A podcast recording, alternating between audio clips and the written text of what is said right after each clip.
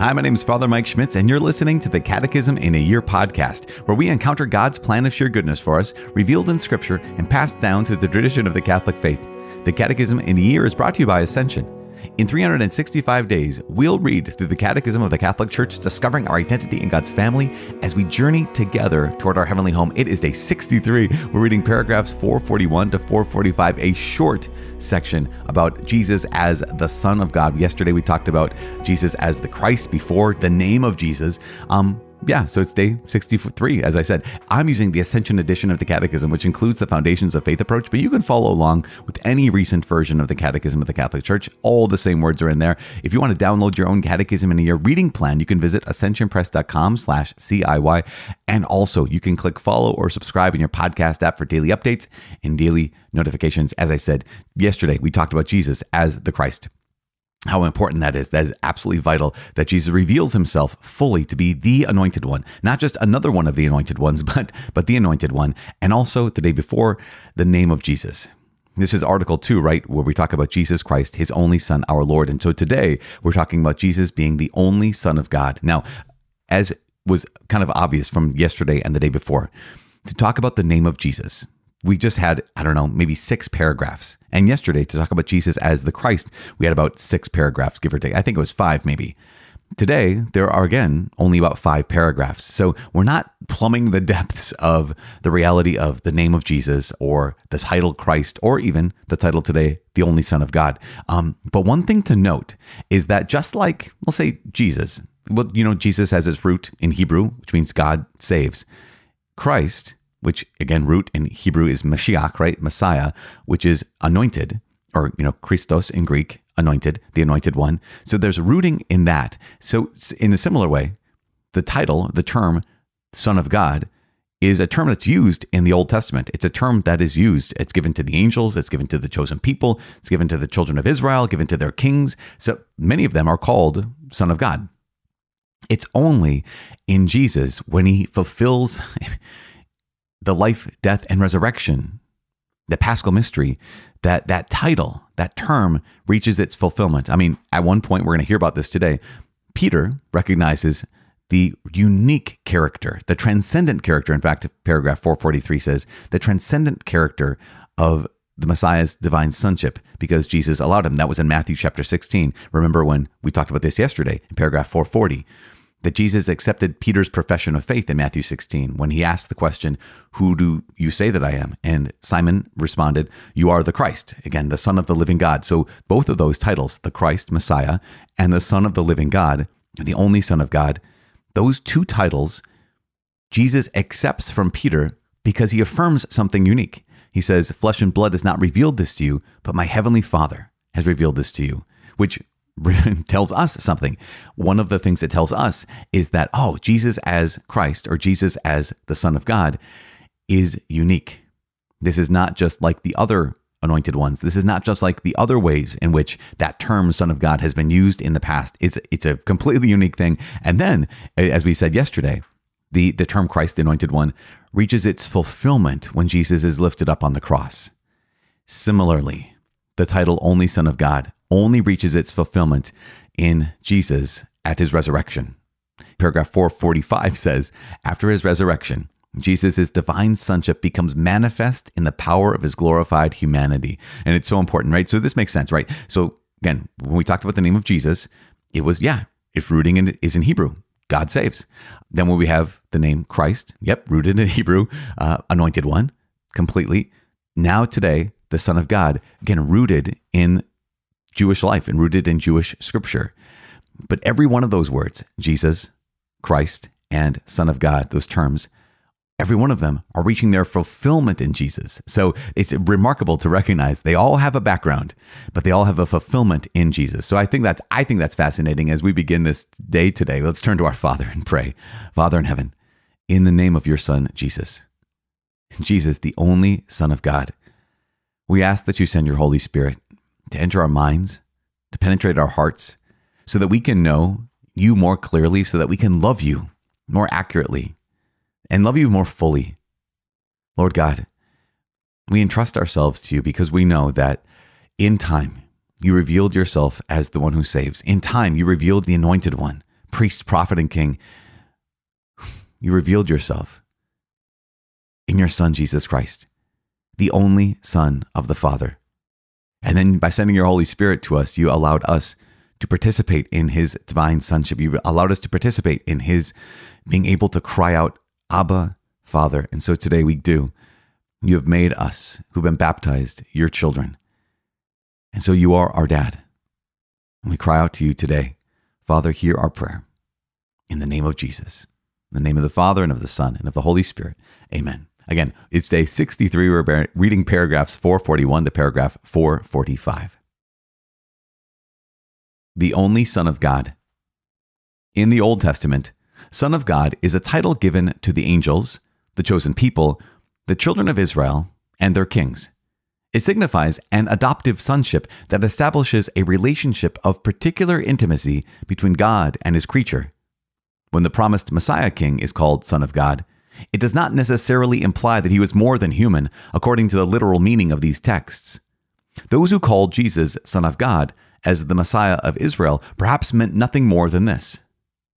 Such is not the case for Simon Peter when he confesses Jesus as the Christ, the Son of the living God.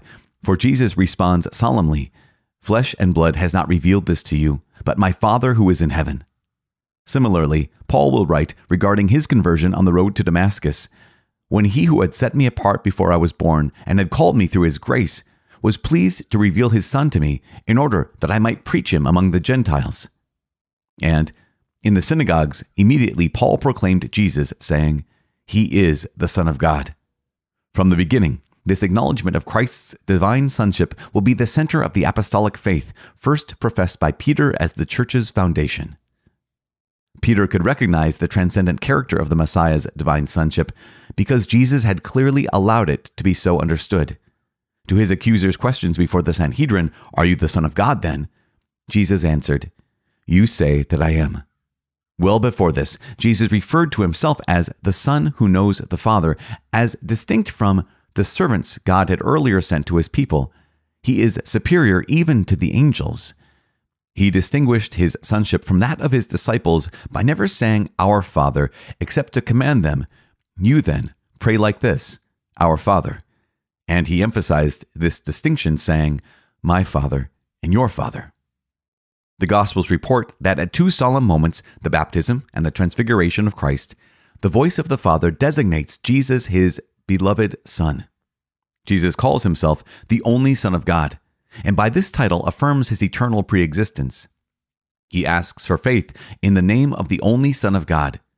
In the centurion's exclamation before the crucified Christ, truly this man was the Son of God, that Christian confession is already heard. Only in the paschal mystery can the believer give the title Son of God its full meaning. After his resurrection, Jesus' divine sonship becomes manifest in the power of his glorified humanity. He was designated Son of God in power according to the Spirit of holiness by his resurrection from the dead. The apostles can confess, We have beheld his glory, glory as of the only Son from the Father, full of grace and truth. All right, I said only five short paragraphs today on Jesus as the only Son of God. As we said, paragraph 441 establishes the fact that in the Old Testament, the term the Son of God is a title given to a number of different figures, right? To the angels, the chosen people are called the Son of God. The children of Israel are called the Son of God. Kings are called the Son of God. And it signifies an adoptive sonship that establishes a relationship of closeness between God and his people. And so, again, when the promised Messiah King, when Jesus is called the Son of God, it doesn't necessarily imply that he was more than human. And yet, we ultimately realize that that is what it indicates later on. So that's why paragraph 442 says that, again, there are people who call Jesus the Son of God. They might have meant no more than just, yeah, it signifies a special closeness, special relationship between God and this particular individual. And yet, in paragraph 442, it says, such is not the case for Simon Peter, right? In Matthew 16, we mentioned this when he says, You are the Christ, the Son of the living God when we know that because Jesus responds by saying, Yeah, flesh and blood is, he didn't say yeah, but I added the yeah, flesh and blood have not revealed this to you, but my Father who is in heaven. And then again, St. Paul talking about his conversion. When Jesus revealed himself to him, he says, that he had called me through his grace, was pleased to reveal his son to me. And then, of course, when he proclaimed Jesus Christ um, in Acts chapter 9, St. Paul would also say in the synagogues, he proclaimed Jesus, saying, He is the Son of God. And so after the resurrection, this term, Son of God, didn't just indicate the closeness with God, closeness with the Father, but it revealed Jesus Christ as the only begotten Son of God. That it, this is a unique term now when it's applied to Jesus in his divine sonship, which is just remarkable. And again, one of the things that paragraph 443 highlights is that Jesus even distinguishes his sonship from that of his disciples because he never says, Our Father. Well, you know, if you, if you ever noticed that, when Jesus is praying to the Father, he never says, Our Father. He would say, My Father. But he, he tells the apostles, tells his disciples, when you pray, say, Our Father, because he has a particular relationship with the Father as the only eternal, divine, only begotten Son of God. This is really remarkable. Now, moving on, there's also a couple times when the Father himself claims Jesus as the Son of God. In paragraph 444, it states The Gospels report that at two solemn moments, the baptism and the transfiguration of Christ. Remember, the baptism with Jordan River, transfiguration of Christ later on with the James and Peter and John, that the voice of the Father designates Jesus his beloved Son. And this is really remarkable because it indicates that this name or the, this title, right, Son of God, has transformed. It's it's changed. It has its, as I said before, a couple times now today, it has its root in the Old Testament, indicating this particular closeness, but it reaches its fulfillment in Jesus. With the Father, this is my beloved Son. And then even, you know, the centurion, after Jesus dies on the cross, he says, Truly, this man was the Son of God. And so we can get this last line of paragraph 444. Only in the paschal mystery can the believer give the title Son of God its full meaning. It had a partial meaning in the Old Testament. It had, you know, hints of this fuller meaning throughout the course of Jesus' life. But only in the paschal mystery, which is the life, death, and resurrection of Jesus, can the believer give the title Son of God its full meaning. Because as we noted before, paragraph 445 says, after his resurrection, Jesus' divine sonship becomes manifest in the power of his glorified humanity. That, that recognition that now there's been a transformation, that Jesus is fully human, but it is also revealed that he is fully divine. We talked about this, you know, in the last chapter, the first chapter of about God the Father, that recognition that here is God who is a trinity, Trinity of persons, Father, Son, and Holy Spirit, co equal, co eternal, not mixed together, but separate and distinct from each other, but always united in their divinity, united in their being. So here is this, that again, another piece of this revelation of God as Trinity in Jesus's divine sonship, which is remarkable. And one of the things I just, I love, it's one of my favorite sections of the New Testament in John's Gospel, chapter one because in John's Gospel, chapter 1, it does say, you know, in the beginning was the Word, and the Word was with God, and the Word was God. And then later on, it indicates, and the Word became flesh and dwelt among us. And then we have this line from John chapter 1, verse 14. And we beheld his glory, glory as of the only Son from the Father, full of grace and truth. And this is our destiny. This is what the apostles have been able to witness, bear witness to the, the glory of the only Son of God, the only Son of the Father, full of grace and truth. And this is the one in whom we place our faith and the one to whom we point, the one to whom we direct all of our love, all of our lives, is the only Son from the Father. Now, tomorrow, we're going to talk about the title Lord. So here we have these four titles. One is the name of Jesus, the next is that term Christ. Today, the only Son of God or Son of God. And tomorrow, we'll talk about what is it to begin to begin to understand what is it to say that Jesus is the Lord. But today, we get to just once again sit in this place where we get to declare, proclaim, and affirm that Jesus Christ is the only begotten Son of God. It had its hints in the Old Testament.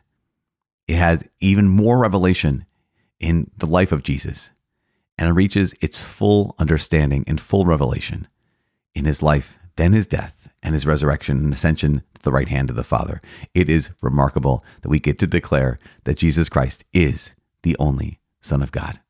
Anyways, you guys, let's pray for that because we want deeper understandings. Pray for each other that we continue to plumb the depths of these mysteries, that we continue to rise to this challenge of being able to profess not just with our, with our lips, but with our lives that Jesus is the Son of God. I'm praying for you. Please pray for me. My name is Father Mike. I cannot wait to see you tomorrow. God bless.